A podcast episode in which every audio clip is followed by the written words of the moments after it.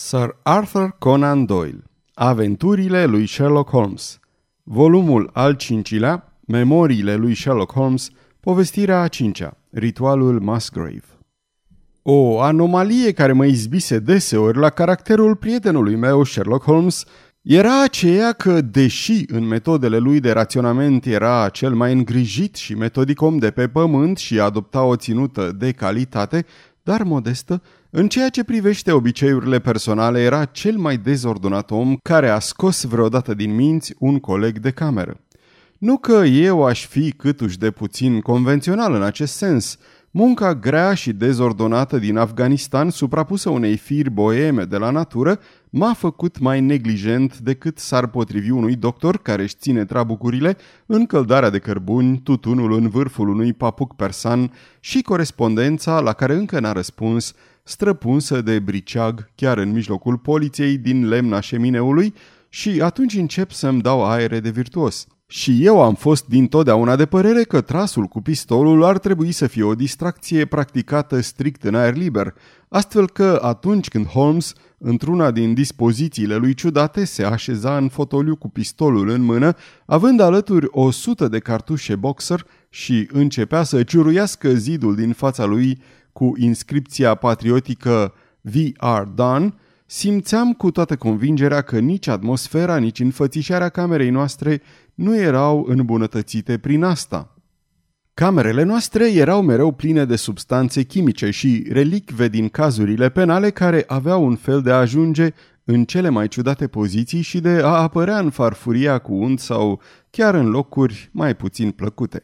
Dar hârtiile lui erau marea mea dificultate avea oroare să distrugă documente, mai ales pe cele care aveau legătură cu cazurile lui vechi și doar o dată sau de două ori pe an aduna destulă energie ca să le pună în ordine, căci, așa cum am mai spus undeva, în aceste memorii incoerente, izbucnirile pătimașe de energie din timpul remarcabilelor performanțe cu care se asociază numele lui, erau urmate de perioade de letargie, în timpul cărora lâncezea cu vioara și cu cărțile lui, abia catadixind să se miște, cu excepția drumului de la canapea până la masă. Astfel, lună după lună, teancul de hârtii creștea, până când toate colțurile camerei erau îngropate în stive de manuscrise ce nu trebuiau sub nicio formă arse și nici nu puteau fi mutate din loc decât de proprietarul lor. Într-o seară de iarnă, în timp ce stăteam amândoi lângă foc, m-am aventurat să-i sugerez că, din moment ce terminase de lipit extrase în carnetul lui obișnuit, ar putea să folosească următoarele două ore, făcând camera să arate cât de cât locuibilă. Nu putu nega justețea rugăminții mele, așa că se duse în dormitorul lui cu o expresie tristă pe față și se întoarse imediat, trăgând după el o cutie mare de tinichea. O așeză pe podea, în mijlocul camerei și, ghemuindu-se pe un scăunel în fața lui, deschise capacul. Am văzut că o treime din ea era deja plină cu teancuri de hârtii legate cu fundă roșie în pachete separate. Sunt destule cazuri aici, Watson?" zise el uitându-se la mine cu ochi poznași. Cred că dacă ai ști tot ce am în această cutie, mai ruga mai degrabă să scot unele afară decât să bag altele înăuntru. Atunci, astea sunt chiar dosare ale cazurilor tale mai vechi?" am întrebat. Mi-am dorit de multe ori să am însemnări despre ele." Da, băiete, toate acestea au fost rezolvate prematur, înainte ca biograful meu să vină să mă glorifice." Ridică teanc după teanc cu mișcări de-a dreptul tandre și mângâietoare. Nu toate sunt numai succese, dragă Watson," zise el. Dar există câteva probleme destul de interesante printre ele. Iată dosarul crimelor Tarleton și cazul lui Wambury, negustorul de vin și aventura bătrânei rusoaice, și ciudata afacere a cârjei de aluminiu, ca să nu mai vorbim de întreaga poveste a lui Ricoletti, cel cu piciorul deformat și a îngrozitoarei lui neveste. Iar aici, a da, iată, ceva destul de rar. Își afundă mâna în cutie și scoase de pe fundul ei o cutiuță de lemn cu capac culisant, asemănătoare celor în care copiii își țin jucăriile. Luă dinăuntru o bucată mototolită de hârtie, o cheie demodată din alamă, un țăruș din lemn cu un ghem de ață atârnat de el și trei discuri din metal vechi și ruginite. Ei bine, băiete, ce crezi despre grămada asta?" întrebă el zâmbind la vederea expresiei mele. E o colecție curioasă. foarte curioasă, iar povestea din jurul ei te va izbi ca fiind și mai curioasă. Înseamnă că aceste relicve au o poveste? Mai mult decât atât, ele sunt povestea în sine. Ce vrei să spui cu asta? Sherlock Holmes ridică obiectele unul câte unul și le alinie pe marginea mesei. Apoi se așeză iar pe scaun și le privi cu o strălucire de satisfacție în ochi. Acestea sunt singurele lucruri care au mai rămas să-mi amintească de aventura ritualului Musgrave. Îl auzisem pomenind de acest caz de mai multe ori, cu toate că nu am reușit niciodată să adun detaliile. Aș fi foarte bucuros, i-am zis eu, dacă ai vrea să-mi povestești despre asta. Și să las dezordinea așa?" strigă el răutăcios. Firea ta ordonată n-ar mai putea o suporta, Watson, dar voi fi fericit dacă vei adăuga acest caz la cronicile tale, căci există în el unele elemente care îl fac unic în arhivele penale ale acestei țări sau, cred eu, ale oricărei alte țări. O colecție a neînsemnatelor mele realizări ar fi cu siguranță incompletă dacă nu ar conține relatarea acestei foarte ciudate afaceri. Poate că îți amintești cum afacerea vasului Gloria Scott și conversația mea cu acel om nefericit, despre a cărui soartă ți-am povestit, mi-au îndreptat atenția către profesia care a devenit munca mea de o viață. Tu mă cunoști acum, când numele meu e celebru și când sunt în general recunoscut și de public și de autorități, drept ultima curte de apel în cazurile îndoielnice. Chiar și atunci când m-ai întâlnit pentru prima oară cu ocazia afacerii pe care ai înregistrat-o sub numele de studiu în roșu, îmi stabilisem deja relații considerabile, deși nu foarte rentabile. Nici nu-ți dai seama ce greu mi-a fost la început și cât de mult a trebuit să aștept până să fac vreun progres. Când am venit pentru prima dată în Londra, locuiam în strada Montague, chiar pe colț cu Muzeul Britanic și acolo am așteptat umplându-mi timpul liber pe care îl aveam cu prisosință, studiind toate acele ramuri ale științei care m-ar fi putut face mai eficient. Din când în când aveam câte un caz, în principal prin intermediul unor foști colegi de facultate, pentru că în ultimii ani de universitate se vorbea mult despre mine și metodele mele. Al treilea dintre aceste cazuri a fost cel al ritualului Musgrave, iar eu am făcut primii pași spre poziția pe care o am acum doar datorită interesului stârnit în jurul acestui lanț ciudat de evenimente și al mizelor mari care s-au dovedit a fi în joc. Reginald Musgrave fusese la același colegiu ca și mine și îl cunoșteam de departe. Nu era foarte iubit printre studenții din anii terminali, deși mie mi s-ar fi părut întotdeauna că tot ceea ce fusese luată drept mândrie era de fapt o încercare de a ascunde o fire extrem de neîncrezătoare. Ca înfățișare era un bărbat cu o aliură peste măsură de aristocratică, slab, cu nasul cârn și ochii mari, cu un comportament apatic și totuși politicos. Era cu adevărat un vlăstar al uneia dintre cele mai vechi familii din regat, deși spița lui era una tânără, care se separase de Musgrave din nord cândva, în secolul al XVI-lea, și se stabilise în vestul ținutului Sussex, unde conacul Hurlstone este poate cea mai veche clădire locuită din regiune. Ceva din locul lui de naștere părea că se lipise de el, iar eu nu i-am privit niciodată fața palidă și ascuțită sau semeția capului, fără să-l asociez cu arcadele cenușii, și geamuri despărțite de stinghii din lemn și cu toate celelalte venerabile rămășițe ale unei structuri feudale. Am început să discutăm o dată sau de două ori și îmi aduc aminte că s-a arătat deseori extrem de interesat de metodele mele de observație și deducție. Timp de patru ani nu am mai auzit nimic despre el până într-o dimineață când a intrat în apartamentul meu din strada Montague. Nu se schimbase prea mult, era îmbrăcat la modă, a fost întotdeauna puțin cam filfizon și își păstrase aceeași purtare liniștită și suavă care pe vremuri îl făcuse deosebit. Ce mai faci, Musgrave?" l-am întrebat după ce ne-am strâns cordial mâinile. Probabil că ai auzit de moartea bietului meu tată," a răspuns el. S-a stins acum vreo doi ani. De atunci a trebuit bineînțeles să conduc domeniul Harleston și viața mea a fost una ocupată mai ales că sunt de asemenea un membru reprezentativ al ținutului meu. Dar am auzit, Holmes, că ai început să-ți folosești în scopuri practice capacitățile cu care obișnuiai să ne uimești? Da, am zis. Acum trăiesc de pe urma inteligenței mele. Sunt încântat să aud asta căci în momentul de față sfatul tău ar fi de mare valoare pentru mine. S-au întâmplat niște lucruri foarte ciudate la Harleston și poliția nu a fost în stare să lămurească situația. Este într-adevăr o afacere cât se poate de extraordinară și inexplicabilă. Îți poți imagina, Watson, cu câtă nerăbdare l-am ascultat, căci se părea că șansa, după care tânjisem în timpul acelor luni de inactivitate, îmi bătea în sfârșit la ușă. În adâncul ființei mele eram sigur că voi reuși acolo unde alții au dat greș, iar acum aveam ocazia să mă testez. Te rog, spunem toate detaliile, am strigat. Reginald Musgrave s-a așezat în fața mea și a aprins țigara pe care i-o oferisem. Trebuie să știi, zise el, că, deși sunt burlac, sunt nevoit să țin o adevărată armată de servitori la Harleston, pentru că este un loc imens și are nevoie de multă îngrijire. Țin și o rezervație și, când se deschide sezonul la fazani, de obicei dau o petrecere, astfel încât nu se poate să ai puțini angajați. În total sunt opt slujnice, bucătarul, majordomul, doi servitori și un băiat în casă. Grădina și grajdurile au, bineînțeles, personal separat.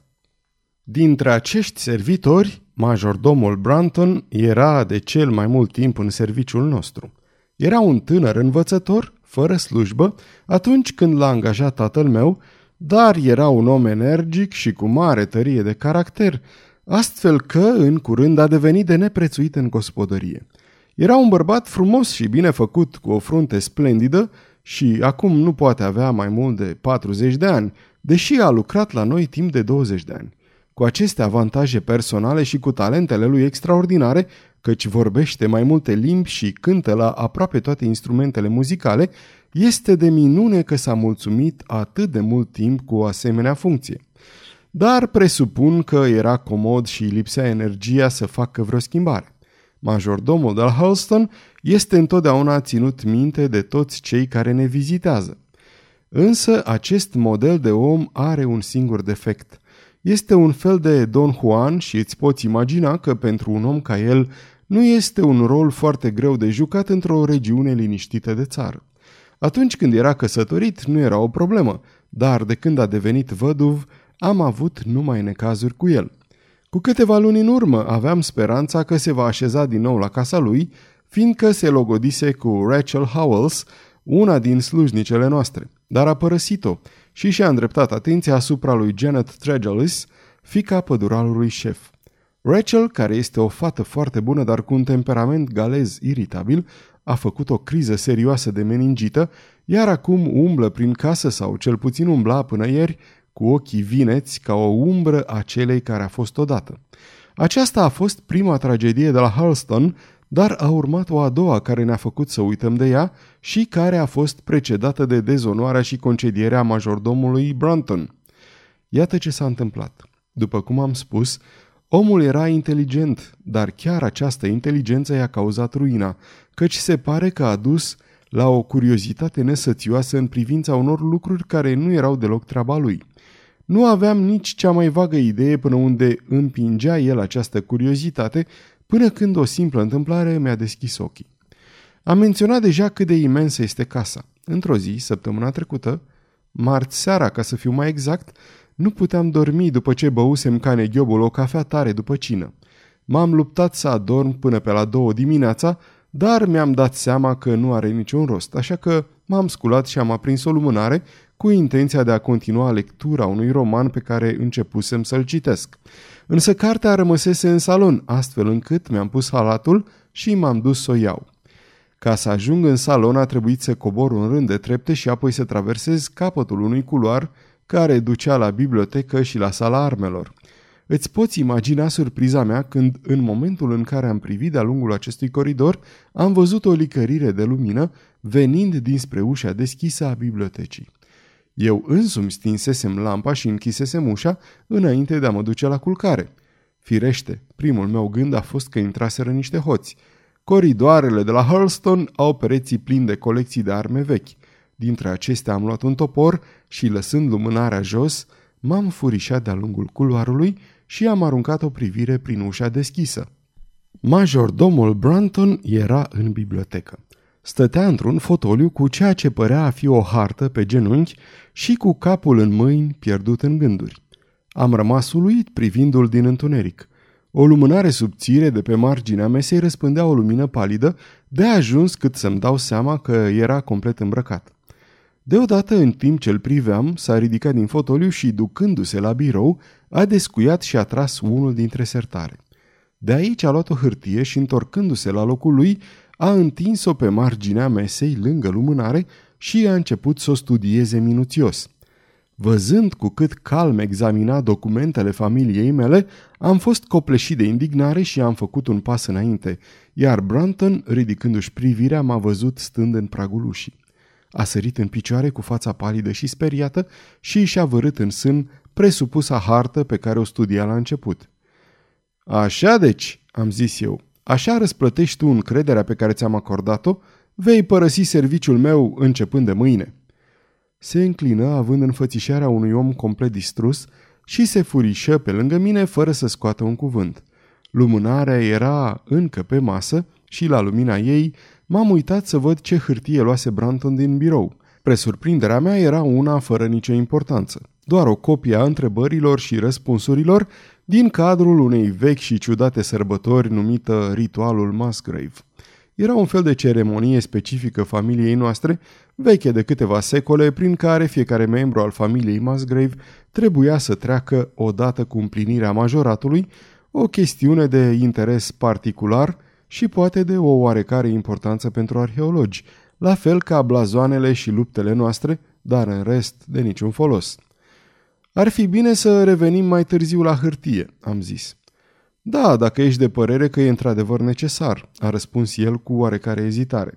Dar să-mi continui povestea. Am încuiat la loc sertarul folosind cheia pe care o lăsase Brunton și am dat să plec când am văzut cu surprindere că majordomul se întorsese și stătea în fața mea. Domnule Musgrave, a strigat el cu o voce răgușită de emoție. Nu suport să fiu dezonorat, domnule. Am fost întotdeauna mai mândru decât îmi permitea poziția mea în viață, iar dezonoarea m-ar ucide. Mă veți avea pe conștiință, domnule, chiar așa va fi, dacă mă aduceți la deznădejde. Dacă nu mă mai puteți ține după cele întâmplate, atunci, pentru numele lui Dumnezeu, lăsați-mă să vă prezint preavizul și să plec după o lună, ca și când ar fi din proprie inițiativă. Aș putea suporta asta, domnule Musgrave, dar nu să fiu alungat de față cu toți oamenii pe care îi cunosc atât de bine. Nu meriți prea multă considerație, Brunton, am răspuns. Purtarea ta a fost foarte rușinoasă. Totuși, pentru că ai fost în familia noastră de mult timp, nu doresc să te dezonorezi în fața tuturor. Cu toate acestea, o lună este prea mult. Poți să pleci după o săptămână și motivează-ți plecarea cum vrei. Doar o săptămână, domnule?" strigă el cu o voce disperată. Două, spuneți măcar două săptămâni. O săptămână, am repetat eu, și poți considera că te-am tratat cu foarte mare indulgență. S-a furișat afară cu capul în piept ca un om zdrobit, în timp ce eu am stins lumânarea și m-am întors în camera mea. Două zile după acest eveniment, Brunton a fost extrem de conștiincios față de îndatoririle lui – N-am făcut nicio aluzie la cele petrecute și am așteptat cu oarecare curiozitate să văd cum își va acoperi dezonoarea. Cu toate acestea, a treia dimineață nu și-a făcut apariția după micul dejun, așa cum avea obiceiul, ca să primească de la mine instrucțiunile pe ziua respectivă. Când am ieșit din sala de mese, m-am întâlnit din întâmplare cu Rachel Howells, servitoarea. Ți-am spus că tocmai se întremase după boală și arăta îngrozitor de palidă și de istovită, astfel că am mustrat-o că venise la lucru. Ar trebui să fii în pat, i-am zis. Îți vei relua îndatoririle când te vei simți mai bine. M-a privit cu o expresie atât de ciudată încât am început să bănuiesc că îi fusese afectat creierul. Mă simt destul de bine, domnule Musgrave, zise ea. Vom vedea ce spune doctorul, am răspuns. Trebuie să-ți întrerupi lucrul chiar acum și când te duci jos, spune lui Brunton că vreau să-i vorbesc. Majordomul a plecat, zise ea. A plecat? Unde? A plecat. Nu l-a văzut nimeni. Nu e în camera lui? Da, a plecat. A plecat. se rezemă de perete, râzând în hohote ascuțite în timp ce eu, îngrozit de această criză de isterie, m-am repezit la clopoțel să sun după ajutor. Fata a fost dusă în camera ei, încă țipând și suspinând, iar eu am făcut cercetări în legătură cu Bronton. Nu era nicio îndoială că dispăruse. Nu dormise în patul lui, nu-l văzuse nimeni de când se retrăsese în cameră cu o seară înainte și totuși era greu de înțeles cum putuse să iasă din casă din moment ce și ferestrele și ușile au fost găsite încuiate a doua zi de dimineață. Hainele, ceasul, chiar și banii erau la el în cameră, dar costumul negru pe care îl purta de obicei lipsea. Și papucii lipseau. În schimb, ghetele erau acolo. Unde putuse Branton să se ducă în timpul nopții și ce se întâmplase cu el? Bineînțeles, am cercetat casa din pivniță până în mansardă, dar nu era nici urmă de el. Așa cum am mai spus, e o casă veche, ca un labirint, mai ales în aripa principală, care acum este practic nelocuită, dar am răscolit în fiecare cameră și în fiecare pivniță, fără să descoperim nici cea mai mică urmă a omului dispărut. Mi se părea incredibil că ar fi putut să plece lăsându-și lucrurile în urmă și totuși, unde putea fi? Am chemat poliția locală însă fără succes. Plouase cu o seară înainte și am examinat peluza și potecile din jurul casei, dar în zadar, așa stăteau lucrurile, când un nou incident ne-a distras atenția de la misterul din tâi. Timp de două zile, Rachel Howells fusese atât de bolnavă, când în delir, când isterică, încât angajasem o infirmieră să stea noaptea cu ea. A treia dimineață, după dispariția lui Brunton, infirmiera, văzând că pacienta doarme liniștită, a ațipit în fotoliu. Când s-a trezit dimineața de vreme, a găsit patul gol, geamul deschis și nici urmă de bolnavă.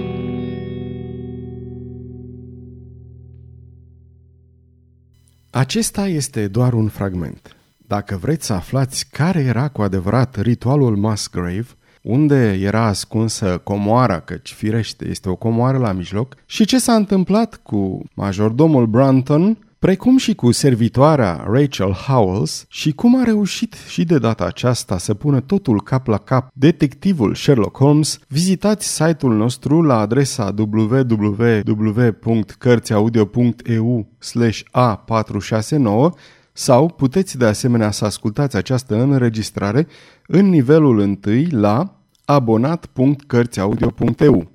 Vă mulțumesc și vă doresc audiție plăcută în continuare.